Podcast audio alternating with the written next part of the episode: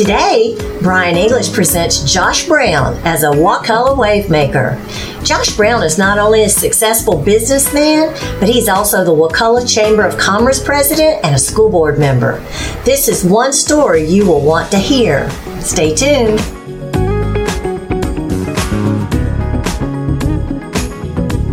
Today I'm sitting here with Josh Brown. He is today's Wakulla wave maker.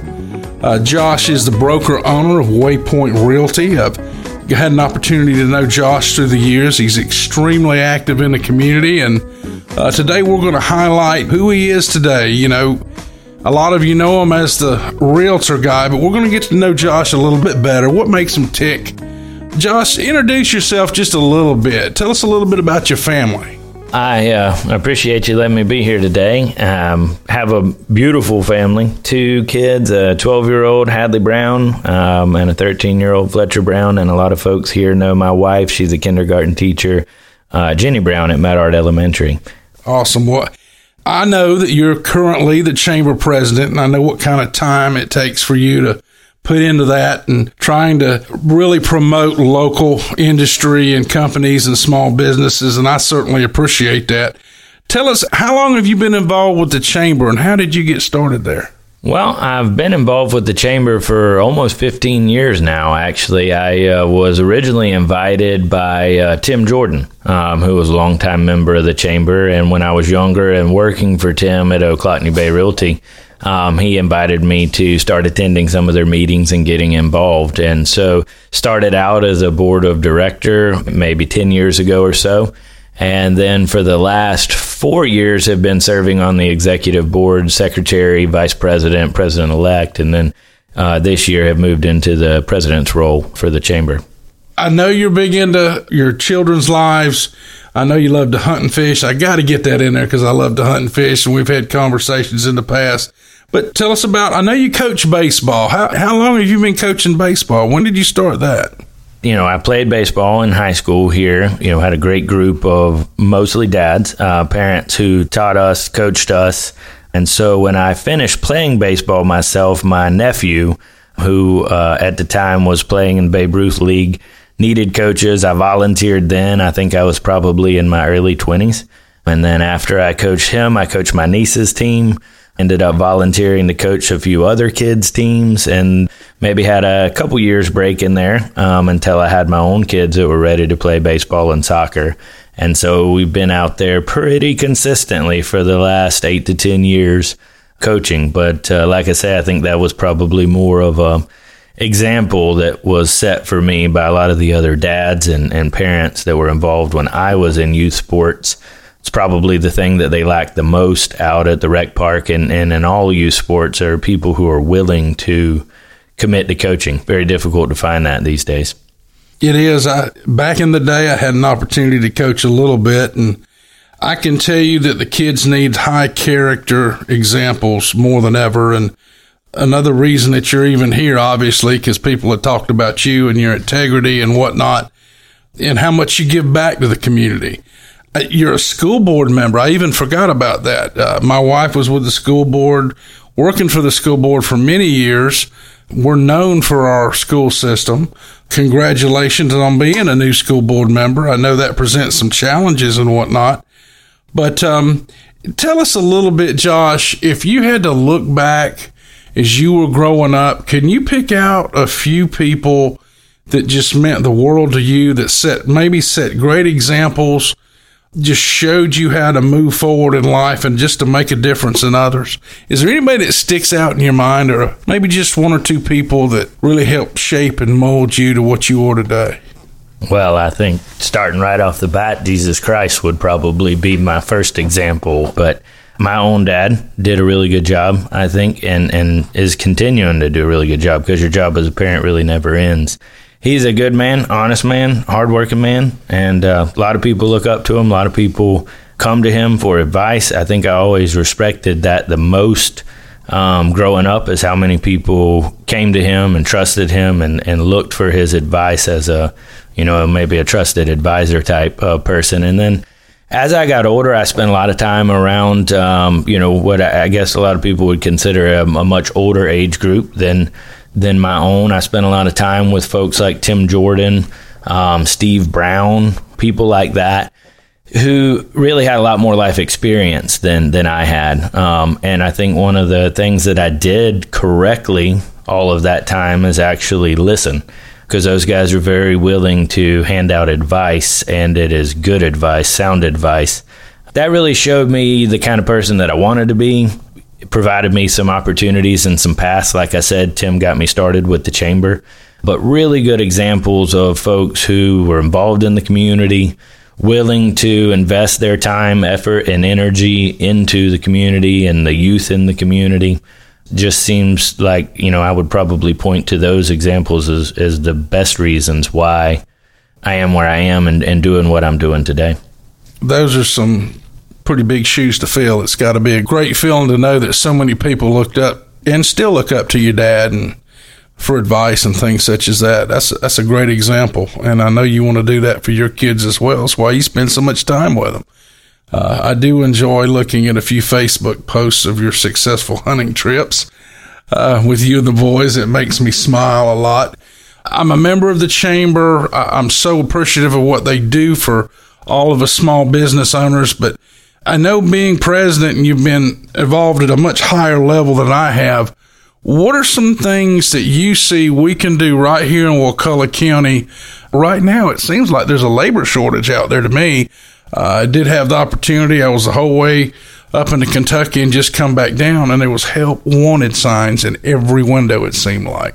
Do you know of anything here locally that we could do, or any ideas, or maybe to get people involved?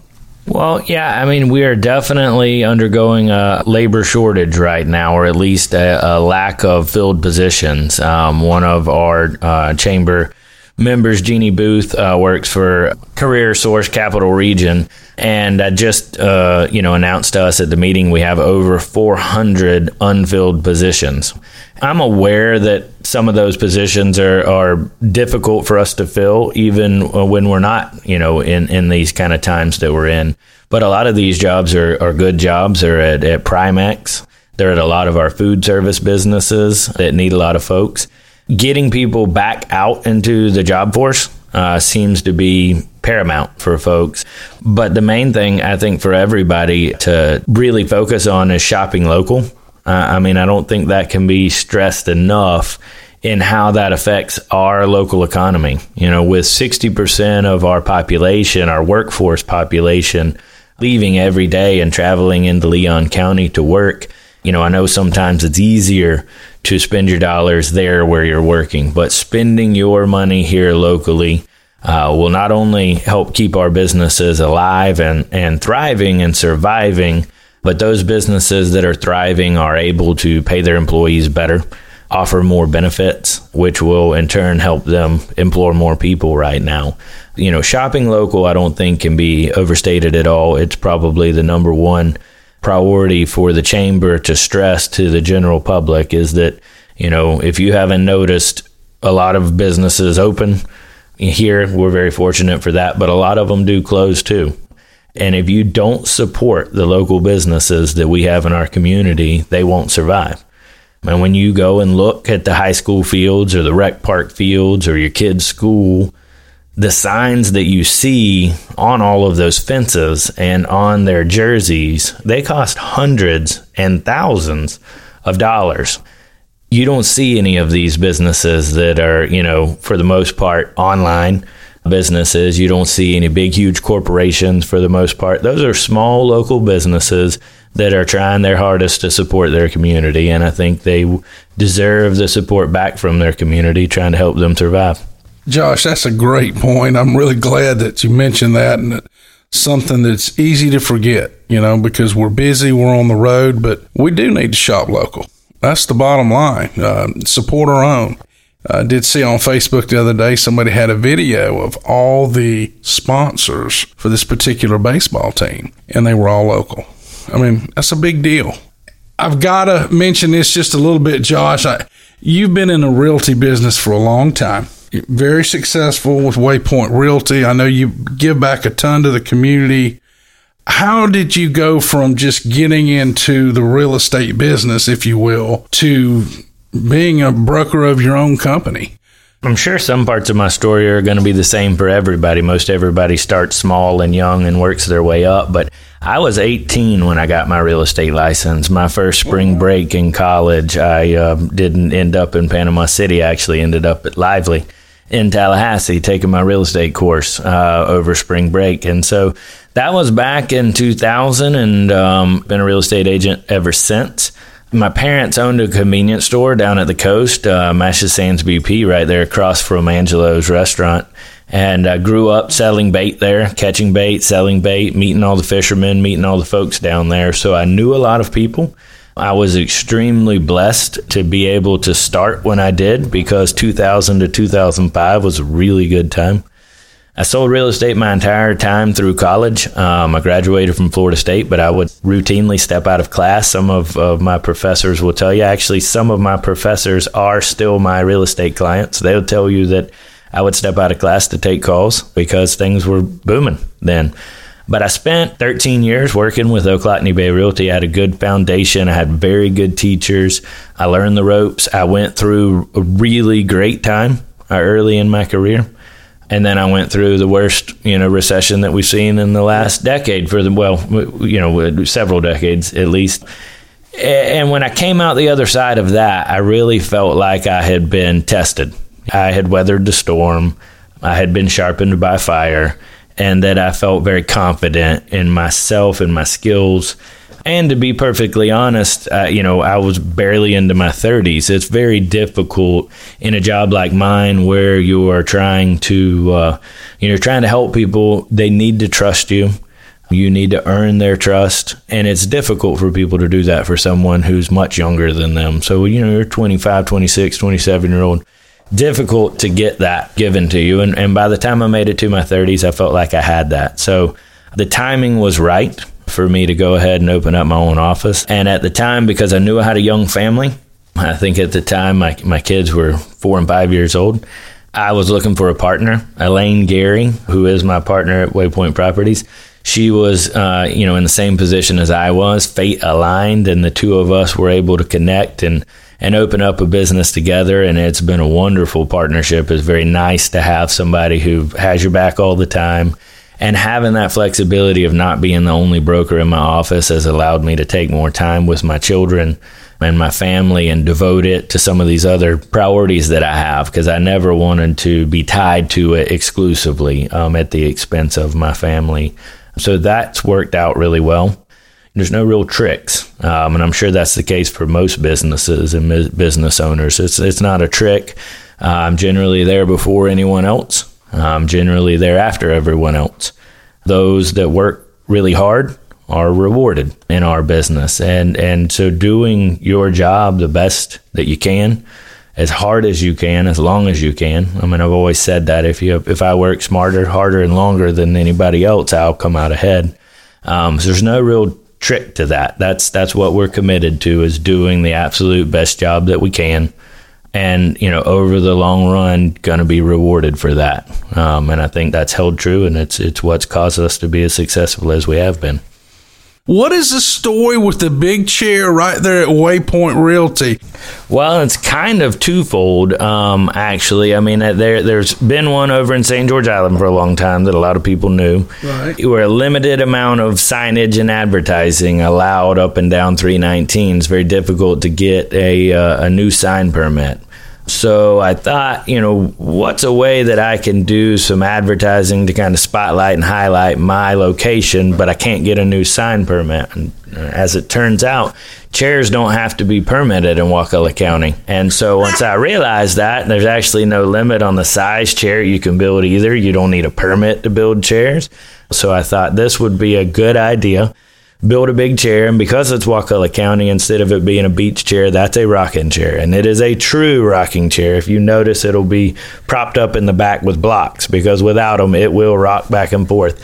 Anthony Larissi made that for me, okay. and I think he, if I remember right, spent better part of three months putting it together, building it, piecing it together and then taking it all back apart again, delivering it to my office, putting it all back together again, and painting it. Um, and we've had it ever since. But I wanted a landmark. I wanted to be able to say, you know, I wanted people in the community to say, you know, turn right there at, at the big chair. And I think we've done that. It's been really cool to see uh, sports teams, kids, uh, you you name it. We have people stop by every day, jump up in the big chair and take pictures with it. Um, I, I just that worked out better than I could have possibly imagined.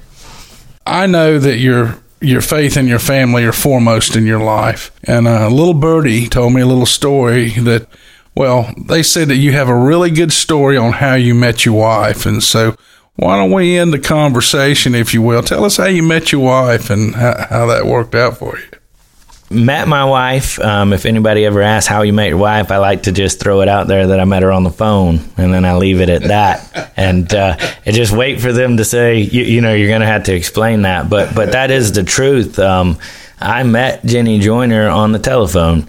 At the time, one of my brokers, Marcia Tucker, um, at Ochlockonee Bay, called me on the phone, you know, eight o'clock at night on a Saturday and said, Hey, don't hang up, but I have a girl I want you to talk to. And I said, Marcia, you know what? This is probably not a good time. You know, not sure that that's appropriate. She said, No, this, this, she's great. You got to talk to her. So I got on the phone and apologized uh, for the circumstances and, uh, had my first conversation with Jenny at the time. She was at her father's retirement party. Um, and I apologized for interrupting. I got her phone number and told her I'd give her a call back and talk to her, and I appreciated it. Had no intention of doing that, actually. Um, I was kind of embarrassed, but uh, when Marcia Tucker caught me the next day, she she explained to me how great this young lady was, who she was. I knew some of the same people she did, so I decided I'd go for it. I'd give her a call back um, the next week, and she didn't answer. Um, and I left her a voicemail message, and she didn't call me back. And so I waited about a week, and I called again, and I left her a message, and she didn't call me back. And and this whole time, Marcia's convinced me that you know I really need to talk to her. I got to keep trying. Don't give up. Um, so I tried one more time, and I called Jenny, and I left her a message, and uh, and I told her, I said, you know, you don't have to call me back. I understand there's weird circumstances, but this is definitely the last voicemail you're going to get from me. Uh, I mean, I've tried three times. You know, this is this is this is a lot, and and she didn't call me back for a week after that, and then I, I randomly got a phone call from her a week later, and um, we talked on the phone for about two months. Now, keep in mind, this is before Facebook. This is before everybody's picture is everywhere. So I literally have no idea what this young lady looks like at all, but she was such an absolute pleasure to talk to on the phone. We had so many things in common. We connected, you know, two and three hour conversations talking about life and everything in general. And uh, so we finally made a plan to meet, and, and I won't forget it was Tropical Storm Alberto was coming in right then, and uh, so everybody kind of had the day off. So she was going to come down and visit me, and she's coming down to meet me, and I think to myself, my goodness, I don't know what she looks like. I'm supposed to be meeting her um, at the convenience store there in Ochlockonee Bay, but I won't necessarily know who she is. And it turns out she took a wrong turn and ended up in Sopchoppy. Um, and I was trying to explain to her how to get around Sopchoppy, and she kept telling me all she was seeing was trees everywhere. Um, so eventually, I just told her to pull into the express lane right there in Sopchoppy, and I drove up the road and, and met her. And that's the first time I ever laid eyes on her, the the Sopchoppy express lane, and it's uh, we've been two peas in a pod ever since. That's awesome. That's that's a great story, Josh. Well, guys, this is going to do it for today's Wave Maker. I want to thank Josh Brown for coming in and having a conversation with us. And if you see Josh out there in the community, thank him for what he does. He works a lot with our youth, does a lot for our businesses in the community, and uh, he's just a great citizen for Wakulla County. We thank him for coming in. Uh, you guys have a great day. We'll talk to y'all soon. Wakulla is fortunate to have Josh Brown as an encouraging, upbeat role model in our community. He makes a positive difference, one of the many reasons he is a Wakulla wave maker.